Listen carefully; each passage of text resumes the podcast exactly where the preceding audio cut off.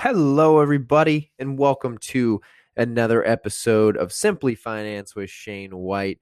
Before we kick things off today, wanted to first and foremost for all of you who listen to this podcast on an ongoing basis, apologies for a little bit of the uh, delay uh, since the last episode. It wasn't because there wasn't a ton of hard work happening on the podcast. It actually was because we had a ton of guests. there were a lot of guests on the podcast, uh, really the last week and a half, uh, probably the most I've ever done in that short of amount of time. So, on the flip side, if you've waited patiently, exciting news there are legitimately uh, six guests I'm about to release uh, th- in the next week or so. Extremely high level founders, athletes, some really cool people, all of them badass conversations. They're doing incredible things. So keep an eye out. Uh, the first one today, Max Blessin. He is the founder of Joy Milk Tea. We kind of get into it. I laugh a little bit because the first time I heard about this product, I really didn't understand what it was. Uh, it's a Chicago based company. Uh, and if you think about coffee, you know, your morning ritual, everyone has not everyone shouldn't say that but a lot of people add milk sugar all kinds of things to their coffee. Um, but what most people don't do is add those to tea. And in other parts of the world milk tea so just tea with milk and other things uh, is actually a very common uh, delicacy. And so what max has done is he has commercialized uh, what he calls joy milk tea into uh, shelf ready cans. So think of instead of grabbing that can of coffee, you can grab a can of milk tea. Uh, Max is a really nice guy. He's uh, very smart, very driven. This isn't his first endeavor, and we also get into that a little bit. But he is a Chicago native, and uh, I think you guys will really enjoy Max and his story. And before long, you will be uh, able to get Joy Milk Tea around the country. So keep an eye out. I've added links uh, to Joy Milk Tea's website and their Instagram and to Max in the show notes. So please check those out. Uh, I don't usually mention this at the beginning, but if you guys have loved this show, um, I appreciate all the support that all of you listeners give. If you could leave a review, you know, leave a five star, and most importantly, if you could share this episode, even with one friend or family member, uh, I can't explain to you how much it helps the growth of the podcast. All right, everybody.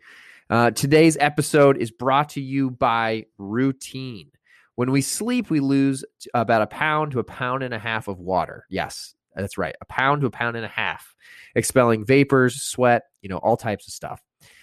Routine sells a variety of great products uh, that I actually use on a daily basis.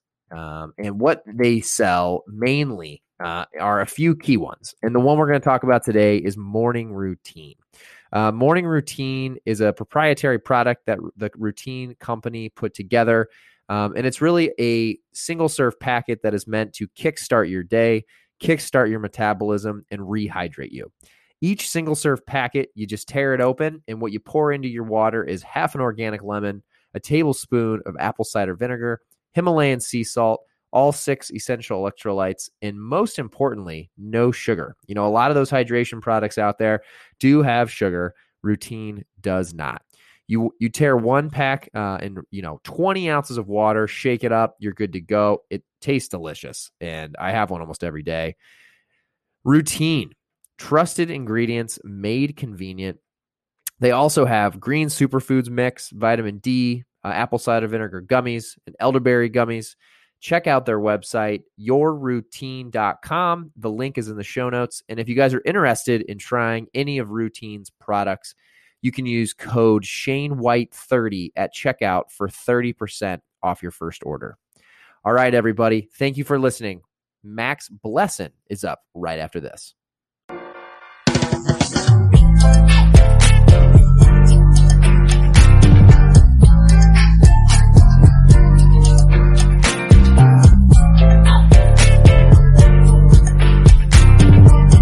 All right, everybody. Thank you for joining for another episode of Simply Finance with Shane White. I'm stoked today to have the CEO and founder of Joy Milk Tea, Max Blessin. Max, welcome to the show, my friend. Hi, thanks, Shane. Appreciate it. Appreciate you taking the time to come on. I uh, first of all, for anyone watching on YouTube, um, this is what it looks like. I don't know if you can really see this with the camera and the light. Um, it's a little bit of a glare. Yeah, as I was gonna say I can't really. Thank you for uh, dropping these off. By the way, uh, fantastic. So I wanted to put one on here. Um, do you mind giving everyone just a little bit of a, a, download and a little bit of an intro to you, yourself, and then obviously the brand? Yeah. So I'll keep it. I'll keep me pretty general. Uh, I mean, I'm a serial entrepreneur. This is maybe my fourth or fifth business. I just can't stop. I think at the root. I think at the core of it, I think I just love creating. I posted a tweet about this the other day. I just love sharing. And okay. I can't think of a better industry for me to be in than CPG because it's literally my job to share products with people. Yeah, and in this case, it's my it's my product, but you know, being able I know we talked about this a little bit, but being able to hand the product off to someone and see their reaction, I love it. I can't, you know, it's it's amazing. Yeah. But uh yeah, this is maybe my fourth or fifth business and I uh I'm absolutely in love with with the CPG space. So yeah, I would I would agree. The I, I, I think I've said it on the podcast before. I've definitely said it in person to a bunch of people, but there's something about being able to like literally just hand your product to a consumer. And I, I always give the story. I think I told you this in person. Just being able to uh, be on a flight. I remember being on a flight with RXBAR and you know giving out bars on the plane to people and explaining what it is and why it's good for you to eat and that that's just such a fun thing to be able to do uh, with potential customers that you can't do if you sell. You know, my first job, we were in the business of selling engines, so definitely couldn't bring those along on a plane. yeah, I mean, this morning actually, I was I was hitting a store just doing a cold you know cold selling walked in, handed the product to the person at the cash register. She happened to be the buyer. Uh, I told her to crack one open, and just watching her face light up is just it's it's amazing. It's awesome. Oh, that's awesome. That's cool. Yeah. So you just walked yeah. in, and uh, the first person you accidentally ran into was the buyer. That's pretty uh, ironic. Yeah, it was interesting. I, I walked in, asked her a couple questions about you know what products move the best in the RTD space. Yeah. She gave me a couple answers, and then told me, "Oh yeah, I'm I'm the buyer." Oh, oh great. Cool. You know, I got the product in the truck. You want to try it? Yeah. So that's fantastic. Good for you, man. Um, I guess that's a good entryway into. So the company that we're talking about today mostly is called um, Joy Milk Tea. But before we jump into what Joy Milk Tea is, would love for you to just give an intro. You, you said at the beginning, you're a serial entrepreneur what are some of the other ventures you've done? And as we talk about joy milk tea specifically oh, i think it, it's interesting to see how you've like evolved through different ventures. Yeah so i think my evolution is mo- mostly like what did i learn in each business? Because there is no there is no tr- like train track for you know my my path. So sure. it started with consumer consumer tech right? So i had an idea in college for an app. Uh, don't really want to get too much into it but learned how to code built it all launched it, failed to monetize it, right? So I learned okay. and that one I pretty much learned how to, you know, pick myself up by my bootstraps, get going, don't rely on anyone else, you can do it. Right. Then the second business was uh, I started a seafood import export business and I was oh. doing uh, yeah. Didn't know that one. Huge pivot. Yeah, huge yeah. pivot. uh, basically I cold called like 300 distributors in the country uh, selling fish that I pretty much didn't really have. I was trying to see if I could make a sale, right? Got it. Uh, I did. We found some fish in Brazil, started making deals, and now we were in the brokerage game. And, and oh, so you were business, like selling before you had the product.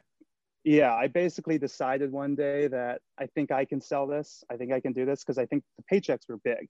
You were getting, you, you know, I would make like eight to ten percent brokerage commission just wow. by making a phone few phone calls on like big ticket items, right? So like a tuna is like uh, anywhere from two thousand, three thousand dollars, depending on the size, quality. Wow! So, oh, I didn't know that. Really? Okay. Yeah, yeah, and you you know if you're selling you know 10, 15 tons of fish at a time, you Some can make a nice cash. Check. Yeah. Right. So in that business, I really learned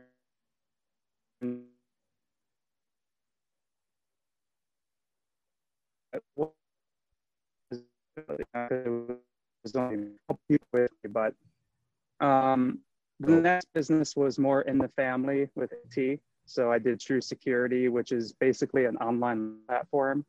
Uh, and that in that business, you know, really learned how to scale something, uh, and I guess, yeah, how to scale. Yeah. Uh, and then from there, landed in Joy Milk Tea, kind of by coincidence. And, and just uh, you cut out a little bit, so I was going to go back for the the seafood business. What was kind of the the reason of getting out and moving on? It sounds like you know right away hearing like the you made a decent amount of money on each deal. So what was like the the reason I guess jump out?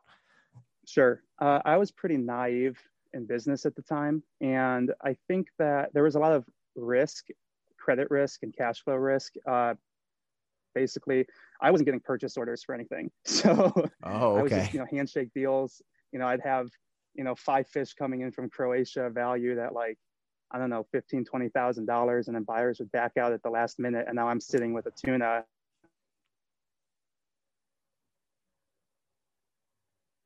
Nope. Do we lose you?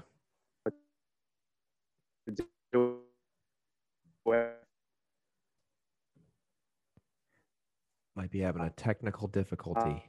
Uh, was I, I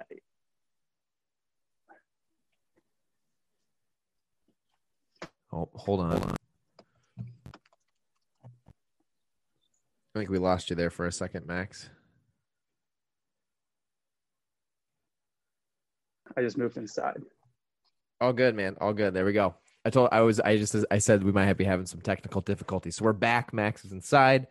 All right. So you're talking about um basically the cash flow issue. So you were you were bringing tons of fish in, but not necessarily having a having a contract to back up your order, which makes sense. Yeah, you know, I was, I was just young. You Yeah. know, I wasn't making good decisions. I was just making, you know, trying to just make moves constantly. Yeah. Did you get burned pretty bad at one point? I did get burned once. You know, I get burnt. I got a. That was the one that really soured it for me and Yeah. made me think about giving out. I feel like And it's one of those businesses you can't really you can't get burnt too many times early on either, right? No, like no, unless you have yeah. more cash to borrow. Exactly. No, and we didn't. So, know, I was basically I was fresh out of college, in college and like right at the end. Okay. So Got it. Got it. Okay. So you got out of that one.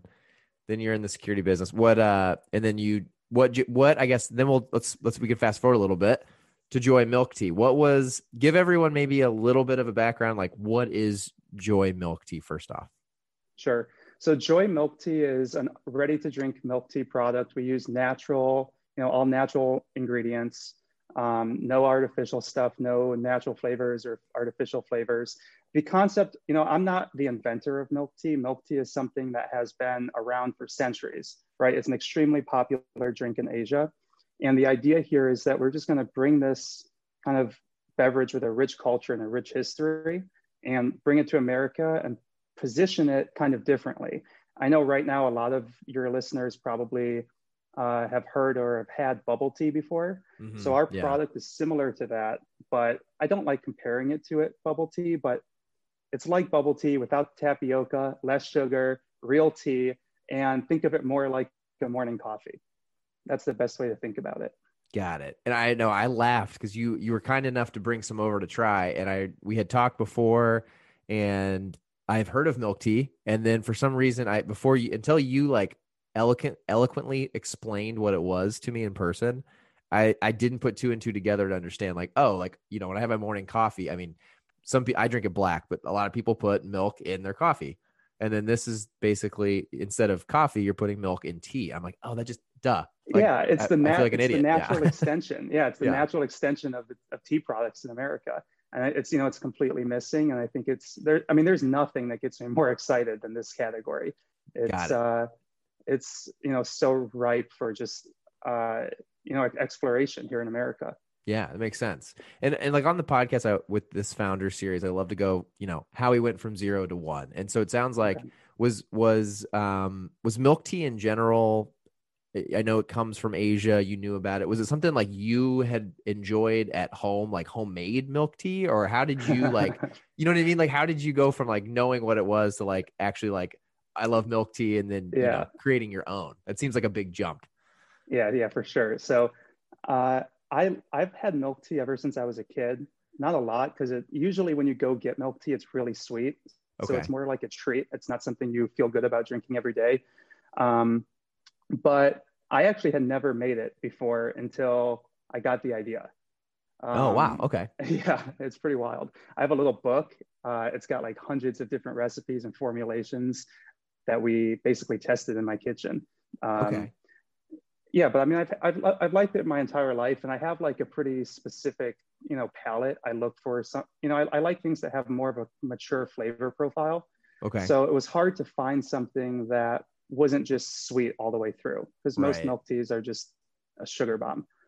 So when I crafted, when we formulated Joy Milk Tea, the idea was let's really focus on making something that has a mature flavor profile similar to coffee. And that really Ah. meant, yeah, that really meant using real tea, you know, getting as many of the tannins and that bitter astringency as you can out of it, and then not over sweetening it.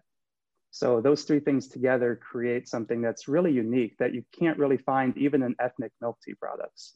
So Which it's is- definitely something that stands out. Yeah, I, and when I first took a sip of it, I was like pleasantly surprised. I was like, "This is I've never I just hadn't tasted anything anything like it." It's so interesting to me that uh, you know, someone hadn't brought it over and there weren't like other really like anything like this. It is like without without trying it yourself if you're listening or watching this, it does it tastes it's really good number 1. You can tell it's not full of sugar, which that was the first thing I liked and um, I had never tasted anything like it. It was like a whole new taste to me, if that makes sense. Yeah, absolutely. And, you know, at the very beginning, I got kind of trapped in, okay, let's go find milk teas, taste them, and then see if we can make something close to that.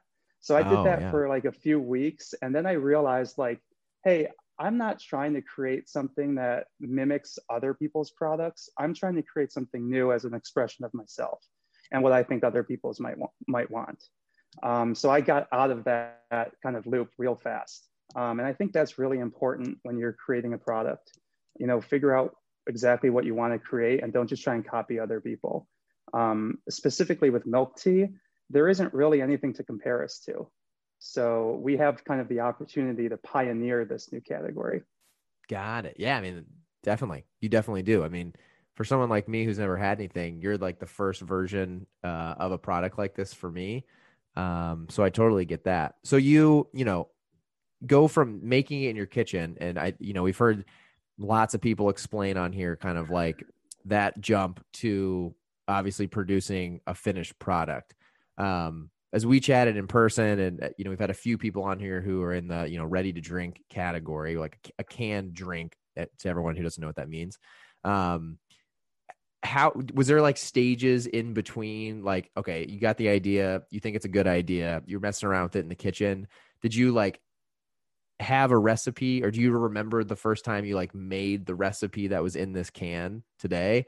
And then what was like the next step like what did you try to do next to actually like put it into a product to sell Yeah. So here are the steps. Um, I listened to a bunch of podcasts like your like yours. love it love Uh, it yeah, specifically one with uh, on how I built this with uh, Peter Rahal, love it and that just got my it got me in gear. Right, that made that got me. After I had the idea, I listened to that podcast. I'm like, you know what? I'm just going to start making milk tea. Um, basically, a week or two after I made the first formula, our perishable one that was in the glass container, yeah that's how we started. Uh, I took it to a farmer's market and just tried selling it. Uh, so I at that stage were you i mean were you bottling them at, at home Yeah, pretty much. Yeah. wow Exactly. No label. Uh, just Just a sticker. yeah. Um, and I, I actually got denied from the farmers market, and I basically drove down to the Chamber of Commerce and begged them to let me in. Oh really Uh, Yeah. So I mean, if I didn't get in, I don't know. I don't know what I'd be doing because that What- farmers market was invaluable. why were they why did they not want you to sell your product at the farmers market Oh, because I was like two months late for registration. got it so you just kind of like showed up and were like hey i'm ready to sell here yeah. but see that's like, funny "Hey, too you- like probably most people don't know that if you've never sold at a farmers market uh, i wouldn't Yeah. know the first step uh, in in selling at a farmers market Yeah, me, I mean, either. I mean, I just said, okay, I, I need a, I need a, A table, I need a tent, and maybe something, some signage. yeah yeah right So- right so I took it there, and we did surprisingly well. I think I was, I was really nervous. Um, like our first couple customers, um, I remember really clearly, like the second week we went there, I saw similar faces.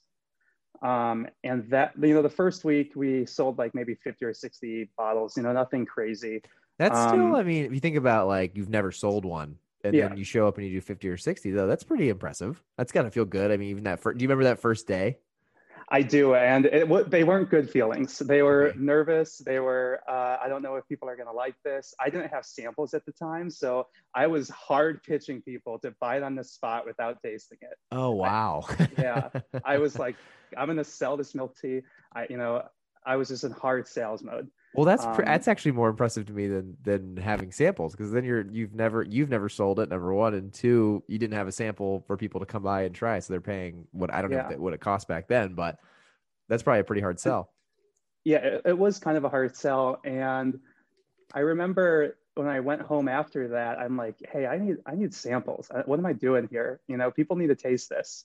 Um, so I learned quick. And the next week, I don't actually the next week I didn't have samples. The next week I started seeing customers come back. And that gave me a lot of confidence, right?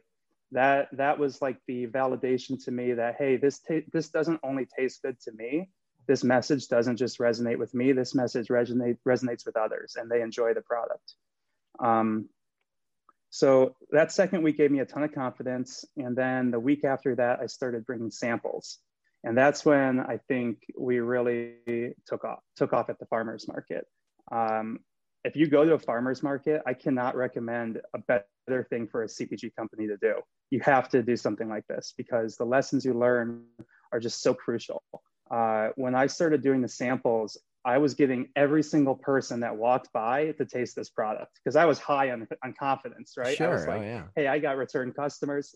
Uh, you know, I got people coming back telling me they love it. So now I'm thinking every single person that walks by my booth is trying this product. Um, and that mentality really helped a lot of people get behind it. And a lot of people tried it. And we started selling more and more every week. Uh, to the point where we were filling up fridges. You know, I had massive coolers I was bringing with. And, at this point, Um, did, were you, did you have a website or did you have anything else or were you just selling at the farmer's market? Do you remember? Uh, I think maybe I had a basic landing page that I built. Okay. Uh, nothing like a direct to consumer or anything.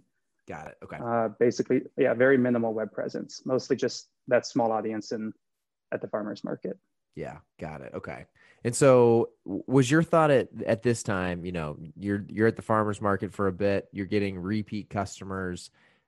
Was your thought at this point uh that you're going to go all in on Joy Milk Tea? I think for a lot of people who think about this like if you have a date if you have a 9 to 5 job today and you want to launch a product, for example, if this is a passion of someone listening, um for you like what was kind of that i know you're you've started other businesses so maybe for you this was a little bit different of a process um but what was your if you can remember what was your mentality kind of like as it's scaling and you're seeing repeat customers i would love to know like when when was like the the the day or the conversation you had with family or friends or something where it's like yeah i'm gonna go all in on this Okay, sure. So the farmers market for me was really my testing zone. Uh, I decided if I can if I can sell this, if I can make something that people will buy and that I can sell at a farmers market, I'm you know that was my proof of market, seeing if this you know people were, would be interested in this. So after I started getting these repeat customers, and then after our customers started selling our product for us to stores, that's when I was like, love I'm going to focus pretty much 100% on this. I was already pretty in before, like in the early days, I was already under the mindset that I'm going to make this work no matter what. Okay, right? yeah. But then toward closer to the end of the farmers market, when these kind of really amazing things happen, like I couldn't ask for better consumers, customers. Uh, that's when I was like, there's really something here. I'm going to really, really push, like go all in. got it okay I Okay. don't really do these analysis like for I just go all in. For, I'm usually all in at the very beginning. If I'm Okay. going, I'm going. Yeah, no, I mean that's I think it's you know it's funny now that I've talked to a decent amount of entrepreneurs, I think that's a pretty common um, characteristic of a successful one is like Yeah. you kind of don't overthink it. You know what I mean? Like I probably I'm- came I'm up with that here- question because I am the overthinker in a lot of situations. Yeah. But a lot of people who tend to start businesses kind of like are like, no, this is a great idea. I'm going all in. I'm going to do this. Yeah. You know, I'm sitting here trying to tell you like, oh, there was a measured approach, but I think in reality it was uh, I just pretty much jumped head in real fast. I love it. You're yeah. passionate about it and you, you believed in it, right? I yeah, I do. I do. I do very much. So that's exciting. And, and we to kind of back up to give everyone like a frame of reference. Uh, this farmers market was in Chicago, right? Was it downtown Chicago? Yeah. That's where you, I know that's where Wicker you're based Park. out of, obviously. Yeah, Wicker Park. Okay, so cool. So you're you know you're you're scaling it at the farmers market. Um, what was and we have labels. We have labels. Oh, you now. got labels. So, okay, that's yeah. good. so we got labels, and we got two SKUs. We got a dairy version and a dairy free. And I think we should touch on this real quick.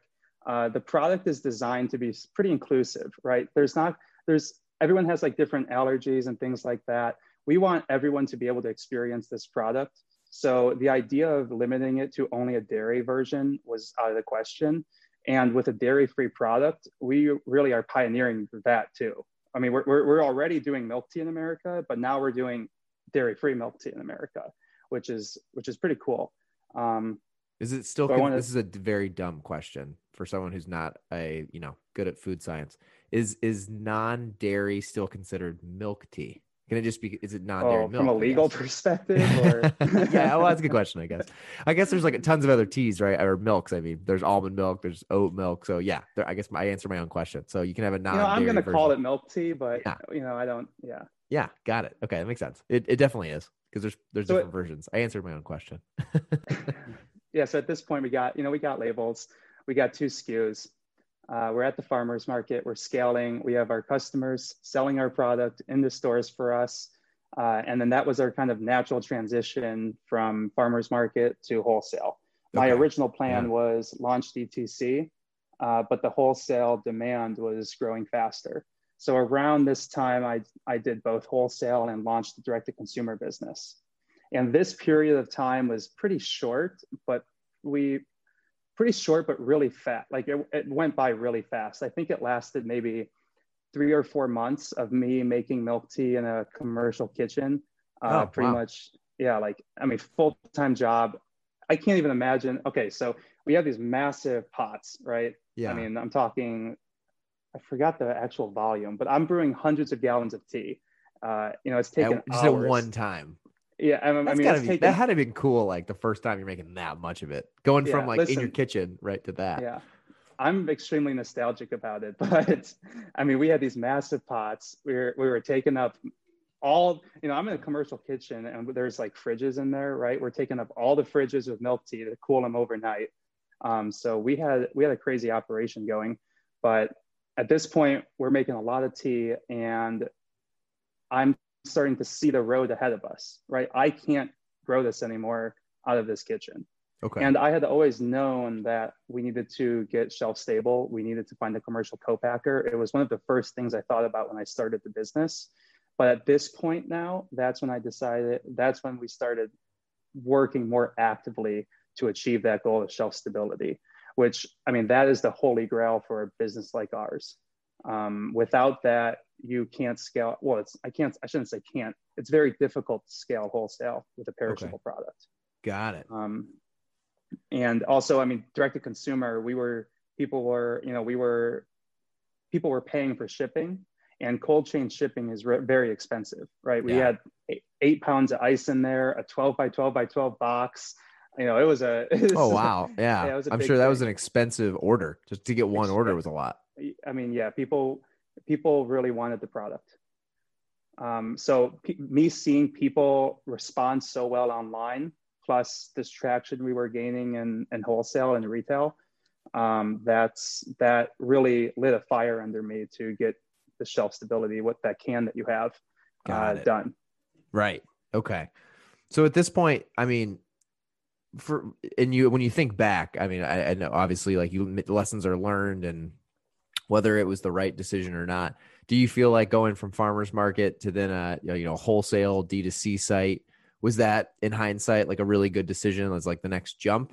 And you you kind of hinted you said something about you had consumers kind of almost selling for you in retail. So maybe if you could jump into both yeah. of those, it'd be cool to understand like your your thought process as you scaled. Yeah, I got to tell anyone who's listening to this that's thinking about CPG, go to a farmer's market, take your product, and don't be shy. It is by far the best thing you can do in this business, in my opinion, so far. That you know, from my experience, because yeah.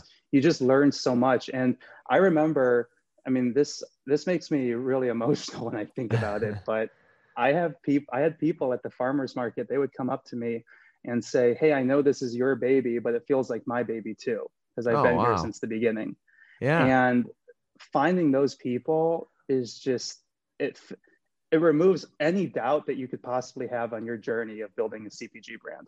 It just, it completely erases it because you know that you can find these people, you know they're out there, uh, you know why they love your product. So, farmers markets, definitely very happy I started there. Uh, I'm very happy for the Wicker Park Chamber of Commerce who helped me. You know, they made, you know, they let me basically register two months late. yeah. Uh, Shout out to them. Yeah, shout out to them. And then, yeah, I think the natural progression getting into stores, because that's a whole different thing because I'm not there. You know, I can be pretty aggressive at the farmer's market, getting people, it was a whole production. I was waving people down, right? So I, you know, I can be a little aggressive, a little persuasive, but uh, it's a whole different ballgame in a store because you're not there. The product needs to speak for itself. So that's when packaging, aesthetics, packaging design, all that stuff comes into focus much more. And then also figuring out why people rebuy, why people repeat purchase, uh, which also is, you know, that's packaging, that's product, that's your messaging, that's all bundled together. Um, so you learn that. Uh, you get you have kind of a little bit of a head start uh, from the farmers market to get into onto shelves. Um, so that's a whole different ball game. And then it's also a little bit of a different ball game on direct to consumer as well, because they don't even they don't have the experience of being able to hold the bottle, which I know it sounds Mhm. small, Yeah. yeah but right. when you have it, when you have it, it's you know it's a whole different experience compared to just seeing it through your screen. Um, so these, you know, those three channels, I think the progression we went through was perfect Got it. Yeah. and it was No, just by chance. I, it was by Sure. necessity, right? I'm not like a strategic mastermind. I didn't do this like, okay, we're gonna do here this X Y Z. This just was all necessity, which I think is the real. That you know, that's the beauty in it. Definitely. No, and it sounds like you um, you know, you kind of just figured out step by step early on how to go from, you know, I would say 0 to 0.5 maybe. Um Yeah. so then from there, um you you're selling it out of a glass container and then what are some of like the first retail accounts you were getting? Uh, you cut out a little bit. Oh, sorry. I was saying you at this point you're in the glass containers. Um you haven't switched yet. So at at this point you're getting some retail accounts too. What were some of the early retail accounts that you were able to get? Uh, so we were in a bunch of different stores, like Natural Boutique. Having a little internet trouble. Oh, you're good. Uh, so we were in a bunch of natural boutique stores like Foxtrot, us in the grocer, Olivia's Market, and mainly these were stores that our customers told us to go to, and Oh. some of them were actually stores that our customers basically sold us into, Oh, uh, harassing awesome. people on social media. Yeah, um, I mean it wasn't like a wide presence, but it was significant enough, you know, for me to handle. I mean, it was as much as I could handle at the time. And I mean, something like Foxtrot, you and I ch- chatted about this before we were recording. Uh, tho- that's a huge, that's like one of those places. And I don't, I haven't been to a Foxtrot in other cities, but in, in Chicago, I mean, that's like, you can go to these, they're like little, like almost like high end C stores. And I always used to go when I was working in the city and you could just go and look at the shelves and, and kind of see like some emerging brands that are like on brand with like what culture's kind of heading towards. I thought it was always cool. You can always kind of see up and coming brands. So oh, I'm sure Oh, I mean, these, yeah, these stores, especially Foxtrot, they they are on the cutting edge of kind of the retail experience, and I think that a lot of stores are going to be moving towards this kind of like grab and go, more casual grocery experience rather than this big elaborate store. Yeah. Um, I mean, we're going to see a lot more of these opening up. I think Foxtrot's doing amazing. I think their concept's great. It's the perfect store for a product like ours. Definitely. Oh yeah. So then going from that, now that's like getting into retail. Um, wh- what was like early on? You know, obviously we talk a little bit about finance on here. For we've had a few other, you know, um, beverage brands on here. They're expensive, and that's one of the things you and I chatted about again um, when we met up in person. Um, what what was like some of the hurdles? early on, especially as you moved, and we can get into it, but when you moved to this like new packaging and the shelf stable product, um, you know, a lot of cost goes into canning any product. So like what were some of the early hurdles as you were trying to like make that leap from commercial kitchen to co-man? It's it's like a Oh, it's, it's a huge jump for any anyone who is interested in the CPG world. Yeah, this is the big one. This is this is the thing that you have to plan for. You need money for. You need to have a lot of confidence because, you know, once the product's made and it's to spec, you know, you you got it. You're paying for it. Yeah. It's done. So, uh, and there's minimal order, minimum order runs, right? And minimum yeah, order quantities minimum or whatever. Quantities. Yeah. Time, yeah. So, uh, some of the big hurdles. So the first is formulation. So this product that I made, you know, to that I made in a glass container, uh, we put that in a can just by itself, and you know, tried to uh, shelf, you know, make it shelf stable, uh, and it was awful. It was terrible. Oh, because really? yeah it was really bad. Because what happens is that we need to basically sterilize it with heat. And so imagine you're cooking this product for you know how, however long you're cooking it above 200 degrees you're really uh, altering the flavor profile and so the first biggest hurdle was this Oh, wait, sorry, and sorry to cut you off, but is that that's what makes it shelf stable? Is you're actually cooking and, and like heat sealing it almost? yeah you're essentially getting you're you're having a log like a massive reduction in microbial activity to the point where it's non-existent almost Got it. Uh, and that, that. that yeah yeah it's not like it's not like a bunch of different chemicals go into it to make it you know some concoction that lasts forever that's not i mean you can go that route but yeah, uh, kind of defeats the purpose of being clean, right? absolutely. But yeah. uh, heat is pretty much the ultimate tool for for making these things shelf stable. Uh, and then the difference is time and temperature how long and then how hot. And then that gives you your different thermal thermal processing treatments. There's a Hmm. bunch of different ways you can do this. Um, so there's options. Um, okay so hurdle so formulation actually let's go back one more. Sure, can we go yeah. back Of course. so the, fir- the first biggest hurdle is finding that co-packer. There's not like you can't, you know, you can Google it, but that is only like 5% of what's out there. I mean, these companies, they don't like advertise because, you know, there's not like a million of me trying to come up with a product. So you really have to do some digging. Um, you really have to know what you're searching for. And all these co-manufacturers, they have their own specific lines that fit specific packaging formats that can do specific products. And it is all very overwhelming for someone new. oh, um, Oh, yeah. Yeah, I mean, for example, here we wanted to do the glass bottle, right? So we we had this square glass bottle. It was really beautiful, actually. A lot of people loved it. Yeah, I actually really like that square, bottle. it looked really cool on Instagram. Yeah, and I was super excited. I was like, we got to keep this glass bottle. Uh, but what we're what's called a low acid product, so it requires a really high level. It's a, it's a really specific shelf stability process, um, and the co-packers that had that uh, thermal processing, they couldn't run square bottles. Uh, and then the ones that I could find that do run square bottles, they needed a lug cap. So that the, the type, you know, the little screw at the top of the, the finish Sure. of the neck where you screw Yeah. the cap, that's different for a lot of different bottles. And they only had lugs. They couldn't do what's called a continuous thread. And so these minute little details, I learned real fast that when you're creating a product, you have to consider all these different things packaging format, your thermal process, where are you sourcing the ingredients from, all these things, because that will affect what co-packer you go to. And that co-packer may affect what things you, you know, what you can put in a can or what you can put in a glass bottle. It's very highly Wow. specific. So ha- is it kind of just a test and learn? Like you gotta kind of have to interview Uh, a ton of places and ask a lot of questions and, Yeah. and Yeah, then actually move forward and fail probably.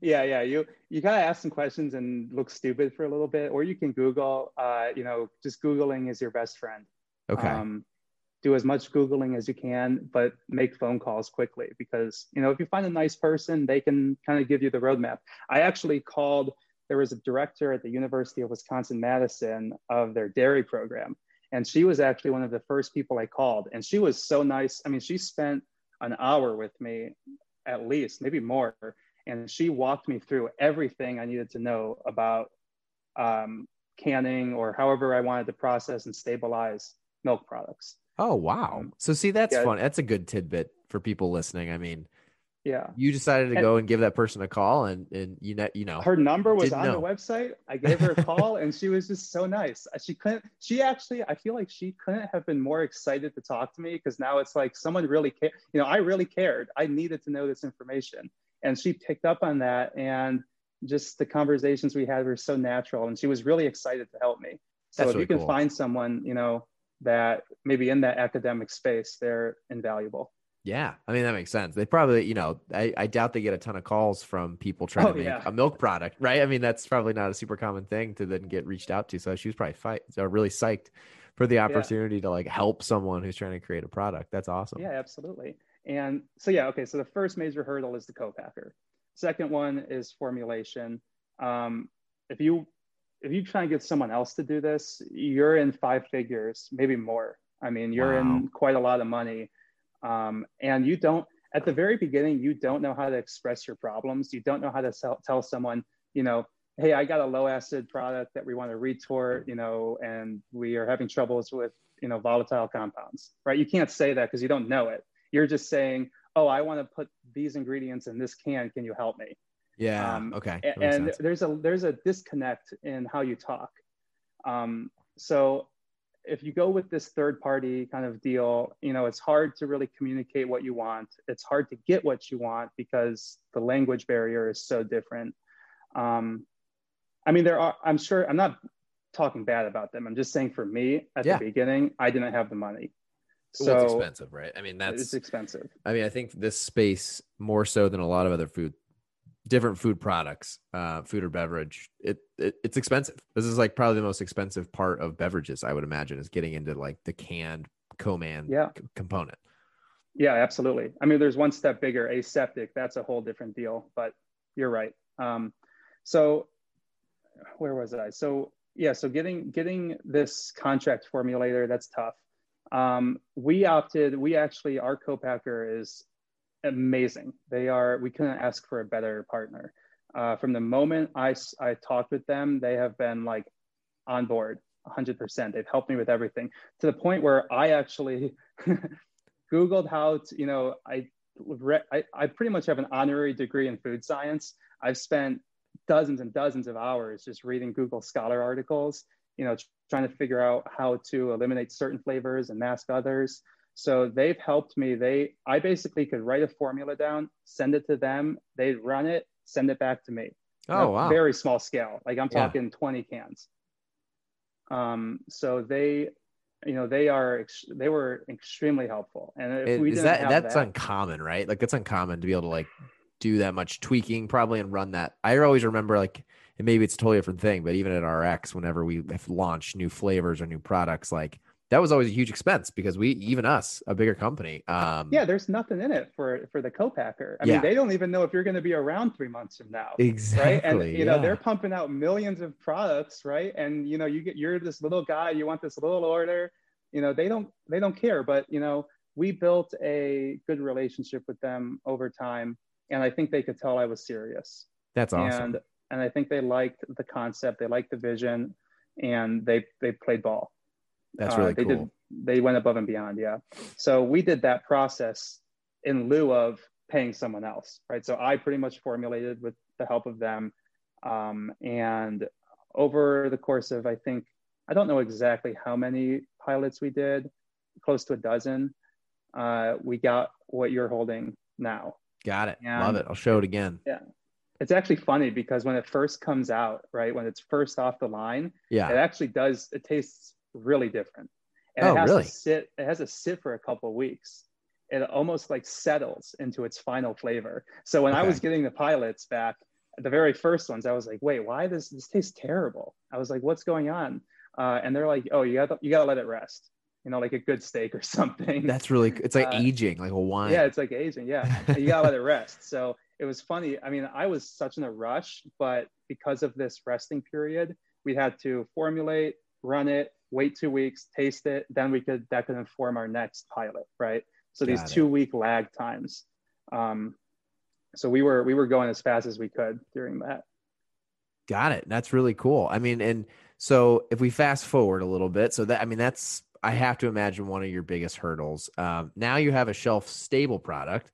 One of the things I wanted to make sure we we fit in and had time for was um, really like explaining for people who are interested and want to give this a try, like the benefit that I saw uh, in in your product versus even like a lot of coffee products, and it was you know really the, on the back we talk about focused energy, the yeah. the balance of caffeine and L-theanine. Would you mind giving everyone a little bit of a of a background in that? Because I drank one of these as we talked, and I went inside and I was on a call. I'm like, I feel caffeinated, but I don't feel jittery, just like you said it would, and it's so weird. Yeah. So this is what get, got me real excited early on. So early on, I was trying to figure out how do we position this for for people here in America. Uh, you know, how do we make this bigger? You know, how can we make this bigger? Um, and when I started researching tea, I found out about L-theanine, which is an amino acid that's found in tea. And L-theanine helps your body uh, produce this thing called GABA. Um, don't quote me. I mean, don't quote yeah, me. No, here. no, no. I'm gonna, this is, I'm this is high level. Some, yeah. yeah, it's very high level stuff. Uh, and what basically that does is it helps calm you down. It helps reduce kind of that jittery anxiety you get from drinking too much coffee. And it really elevates your caffeine experience to where you're more focused and you feel more energized rather than bouncing off the walls. I said, I said, you know, at the farmer's market, I would tell people drinking caffeine without L-theanine is like driving a car without brakes. You know, it's just Love all that. go. And then at the very end, the wheels fall off. Yeah. yeah so that got me so excited because I'm thinking about, you know, what is the next wave of caffeine? Because caffeine is one of the most ingested, you know, uh, ingredients in the country. I mean, maybe you know it's up there, right? Yeah, wouldn't definitely. you agree? Yeah, so sure. so so how do we improve this experience? And you see it today with other products. I think you see a lot of venture capital pushing dollars into the CBD space, and that's crossing over into CBD coffee. Yeah. Um, yeah. Per, you know, personally, I, I, feel like that's mixing an upper and a downer. So with us, L-theanine and caffeine, they work together in the same direction. Um, whereas, you know, as CBD might be, like I said, it's an upper and a downer. Right, right. Um, yeah, I know that was a confusing one to me when we were chatting because I was like, well, yeah, you're right. CBD kind of like calms you down and caffeine gets you up. So I, I, haven't had I haven't had CBD coffee, but this made a lot more sense to me. I'm like, you want the yeah, up, from caffeine, but you just don't. Sometimes you don't feel like being, you know, out of your mind, jittery. Yeah, you want the nice smooth acceleration, not like the Tesla ludicrous zero to uh, you know hundred. right. You want that nice smooth ride. Right, um, right. And that's what that's what caffeine and L-theanine is. So that messaging, I think, is what really helped click it for me because people always talk about why do people want to drink your drink? It can't just because I mean taste is up there, but I always say people buy with their eyes, they fall in love with their taste, they rationalize with, you know, the, uh, the, the, or they justify with the ingredient label and then they rationalize it with the price. Oh, like that. So, that's a, that's a good one. Right. So we got the taste, but then how does this fit into people's lives? Right. And I think that this message that we have about caffeine and L-theanine is so powerful because there are so many people just like me when I started this. I was addicted to coffee. I was drinking a ton of it. I was suffering the side effects. And I think that a lot of people share that same feeling. And yeah. a lot of people are bored with the taste of coffee as well. Definitely. Yeah. And caffeine addiction is a real thing. I think I've talked, I might have talked about it on here. I was super addicted to caffeine about a year right before right before COVID. I realized it to the point where like I couldn't stay awake on the weekends, like without taking like a co- an espresso in the evening or like a caffeine pill or like I was drinking coffee all the time. And yeah, I didn't realize and it. And I was like in the morning, it was in the afternoon, it was in the evening before going out to dinner on the weekends. So this product resonated with me when I when I when you explained that. Yeah, I want to say one more thing about this. I think that caffeine culture in America is changing. I think that, you know, the regular coffee doesn't fit our generation's work life balance anymore. I think that before, if you look at caffeine consumption or coffee consumption over time by generation, older generations drink far more black coffee than younger generations do. And we were we've been kind of programmed to wake up and drink a coffee. And I think that that that coffee is kind of antiquated in our lives whereas before it was work work work work right i mean think about your dad or your granddad it was wake up have your coffee work till you're done right work all yeah. day i think that our generation the subsequent generation we're much more uh, liquid with our time we're much more fluid there is a work life balance and this kind of this kind of hyper awareness of like your mental state and and how you're doing, you know, you're, that we're much more conscious of how we feel. Yeah. And then pure caffeine, I think, doesn't fit into that mentality anymore. Got it. So you think you think something like Joy Milk Tea, where it's a little more of a balanced feeling, could be I think in general, you're going to see a lot. I think in general, you're going to see a lot of caffeine supplemented products that have things like L-theanine or other other ingredients that could be out there. I think that you're going to see a lot of that coming up. Yeah. I think I think we are a little early. I think you know adaptogen coffees are are hitting hitting that, but I, I think that's the next wave. That's awesome. So and I mean, we're naturally now... there because L-theanine's in tea, so it's a no-brainer yeah. for us. We can't change it. If we right. wanted to remove it, we couldn't. yeah. Okay. Got it. Got it. Um, and that makes sense. And I think the other thing, as I was looking over the can, I wanted to make sure we hit on. I think it's it's really cool. It's something that um, we we definitely have done a little bit at RX, but not to the scale you're trying to do it. Explain to everyone the QR code and kind of like how that's going to work as you continue to scale your brand. Yeah. So remember that person I told you about at the farmers market who said this is your baby, but it's our my baby too. Yes. It's kind of an extension of that. So uh, this is really about taking people with us on creating the best milk tea in America. You know, this product that we launched is great. I love it, but I always want to get better. And the can it says we're always trying to get better. We're always uh, all we're always improving. Yeah, we're always improving. Um, and that's a mindset that I never want to lose. Um, I totally believe that if we, st- there, there are products that will stay, right? You know, things that will be here for a long time. But I'm totally of the mindset that we should always be looking to improve our product. You know, people's tastes change, preferences change.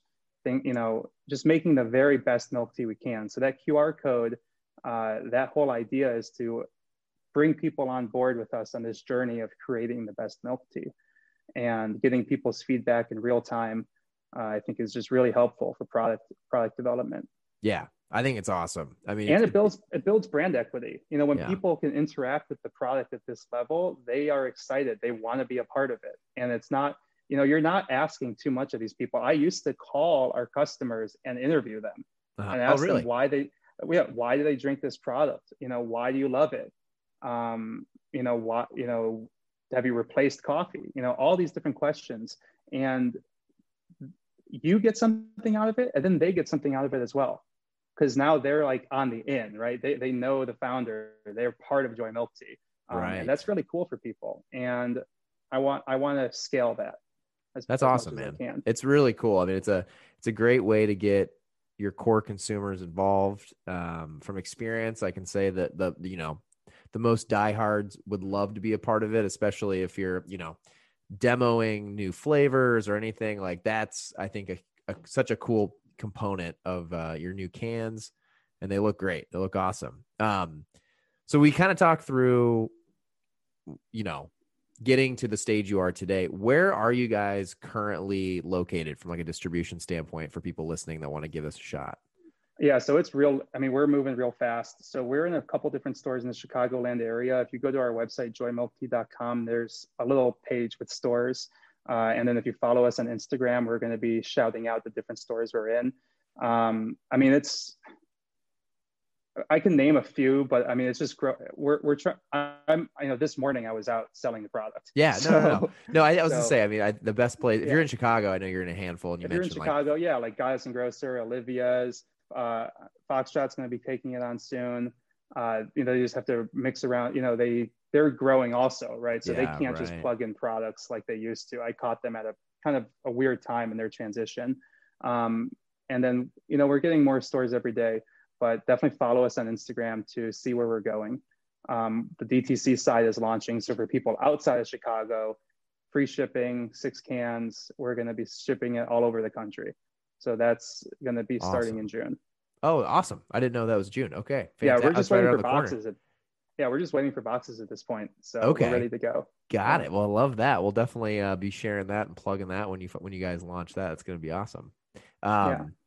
Very cool. Um, for so for you as we kind of like get towards the end of the hour, what um what would you tell people you, you talked about the, a couple hurdles but like if you have to think about the really going from from zero to one like you you have you're at a you're at a po- component where you're i think you're at a for lack of better words, you're kind of at a springboard moment where you're going to have a new new product with new packaging.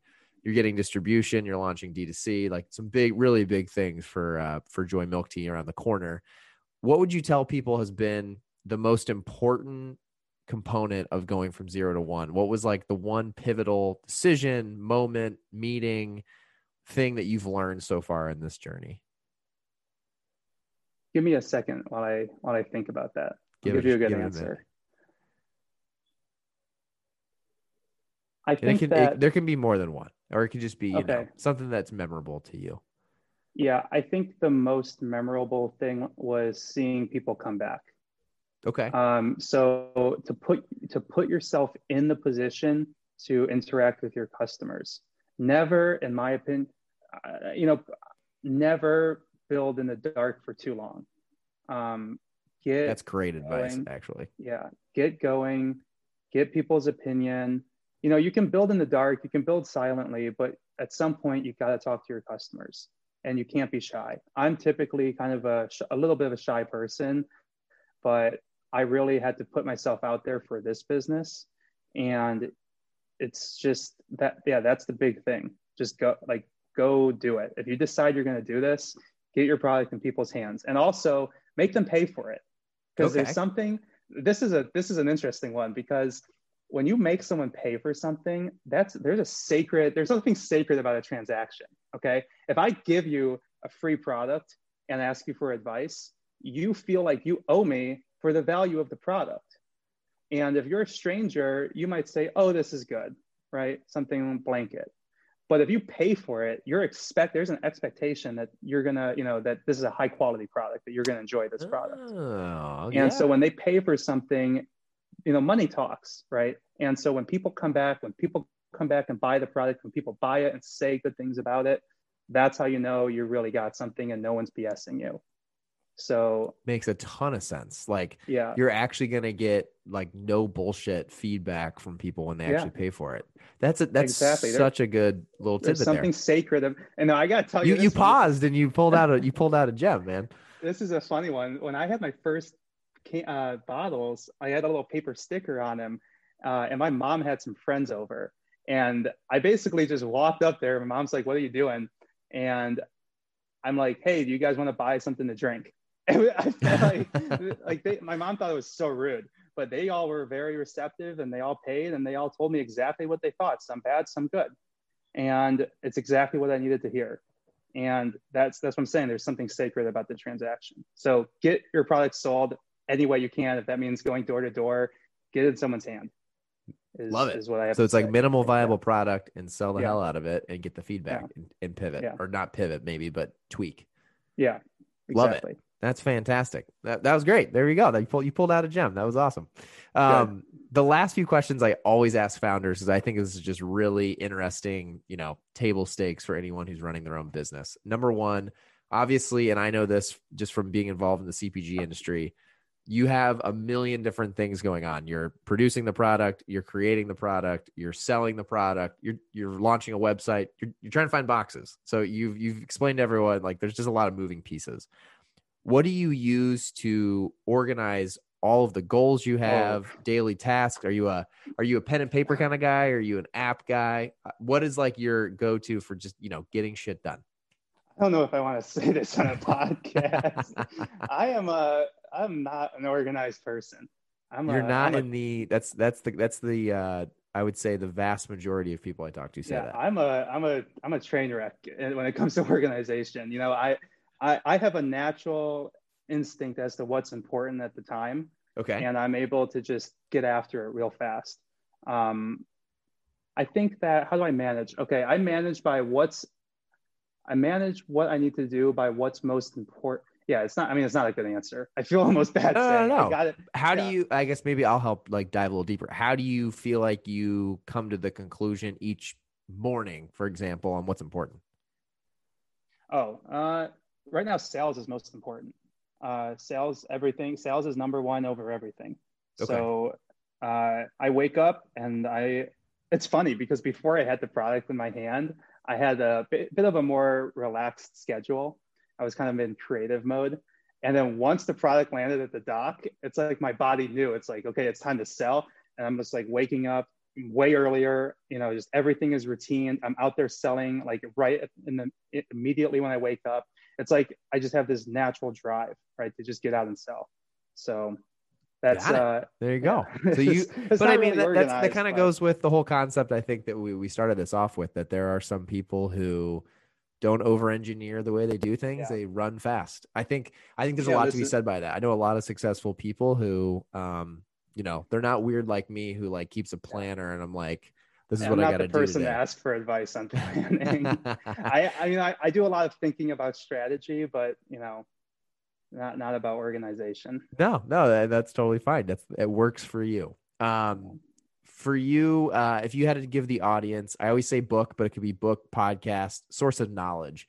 What oh. would be one, you know, book that you'd recommend for everybody? Yeah. Okay. So, uh, Thinking Fast and Slow, I think by David Kahneman. Uh, I maybe got the name of the author wrong, but this is a thick book, and it's it it really opens your mind up a lot to uh, how your brain thinks and perceives information. And th- this has a lot of outlets. This this goes into interpersonal relationships. This goes into marketing. This goes into uh, product design. It's not. It's a very general book, okay. and it's a great book. It's a it's a tough read, but it's a good one. For a more easier read, you know, something like Peter Thiel's "Zero to One." Yeah. I mean, great book. Um, as far as other kinds of content, these podcasts, like I said, without them, I don't know if I'd be doing this. So I, am so excited to do this one because, uh, yeah, just without stuff like this kind of content, I don't know if I'd be doing this. Well, I'm glad to hear that, man. That's cool. Yeah, I mean, I think uh, I think it's wild today that you know anyone. It's kind of the same. I mean, I I give people like you all the credit in the world to like go make something physical that's you know safe because I could go make something upstairs. I don't know if it tastes good or if it'd be safe to eat or drink.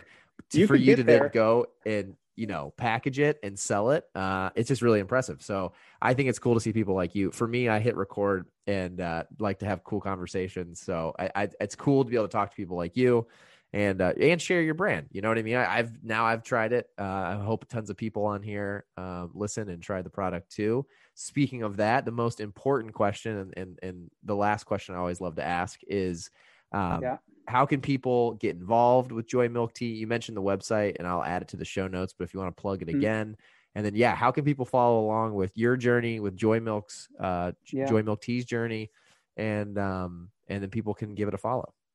Definitely follow us on Instagram, uh, Twitter um, at Max and uh, website www.joymilktea.com. Uh, we're I'm not super active on Instagram. Um, we're working to get there. I'm trying to figure out what we're gonna what we're gonna post. I typically, if I don't know what to say, I'm not gonna say anything. So until I really figure out that feed, uh, we'll be more active. But Instagram, Twitter, and then our website, uh, www.joymilktea.com. Love it. And everyone keep an eye out for June when you launch the D2C. I'll be sure to share that out on my personal stuff when you do that. Yep. Get the word out. And then more SKUs coming later this year. Hopefully by the end of the year, we have four SKUs. So oh wow. Lots of new stuff coming. It, yeah, I was going to say just to, to wrap that up, you have two today, right? Is that correct? So we have one right now. One we have right a dairy free one coming later this year. And then we have uh, people already know this matcha dairy and matcha dairy free coming hopefully at the end of 2021. So Exciting. four SKUs total. Yeah. Exciting and I don't think we're going to stop at the SKUs. I think we're going to go crazy with the SKUs. Yeah. I'm not going to listen to the advice of, you know, keep as minimal SKU, you know, your evergreen sure. SKUs. We're going to, we're going to, we're going to go crazy. So. And is that really be, just because of the product or is that just a strategy? yeah, we are, we're uniquely positioned because of our products, like the way it's made, like just the combination, like we can do so many different things. Whereas with coffee, like there's not that many things you can do. Uh, sure. You know, I remember we talked just really quick to end this. Yeah, yeah, you and I were talking, and I gave you this statistic that like people on the app, on Starbucks' app, aren't even really buying coffee drinks. Yeah, that blew my and, mind actually. Yeah, yeah, and what what we're picking up here is that there's this desire for novelty and something new, and our platform, the Milk Tea platform, is just so uniquely positioned to make, you know, so many different crazy things. I don't want to give too much away, but we have a lot of a lot of different flavors. Great teaser. I mean, we could always I always tell people like for this, it would be cool to have you back on at the end of the year when you launch some new SKUs, and we can talk about all the Sure. the craziness that I'm sure goes into bringing that innovation to life, man. Yeah, absolutely. Awesome. Well, cool, man. Well, thanks for all the time. I appreciate you taking the time to do this. I know we, uh, I was difficult in trying to get you on here, so I appreciate you coming on. Third time's the charm. Third time's the charm. I told you it would be. It always ends up working that way. And um, hope everyone tries Joy Milk Tea. I'm gonna have one of these tomorrow morning. You gave me a few, so thank you very much for I've had that. three today. I'm not going to have another Oh one. man, but you shouldn't be jittery, right? no, I'm fine. Yeah, I, I, I'm on my third one. I had it like a few hours ago. I feel great. I just There you ran go. two, few miles, so I'm Tons a of- little. Oh wow, Yeah. you got all kinds of good stuff going on. That's great, Yeah. man. Awesome. Well, Max, thank you so much. Appreciate it, and um, we'll talk soon, my friend. Thank you, Shane. Awesome. Appreciate it, man. Bye.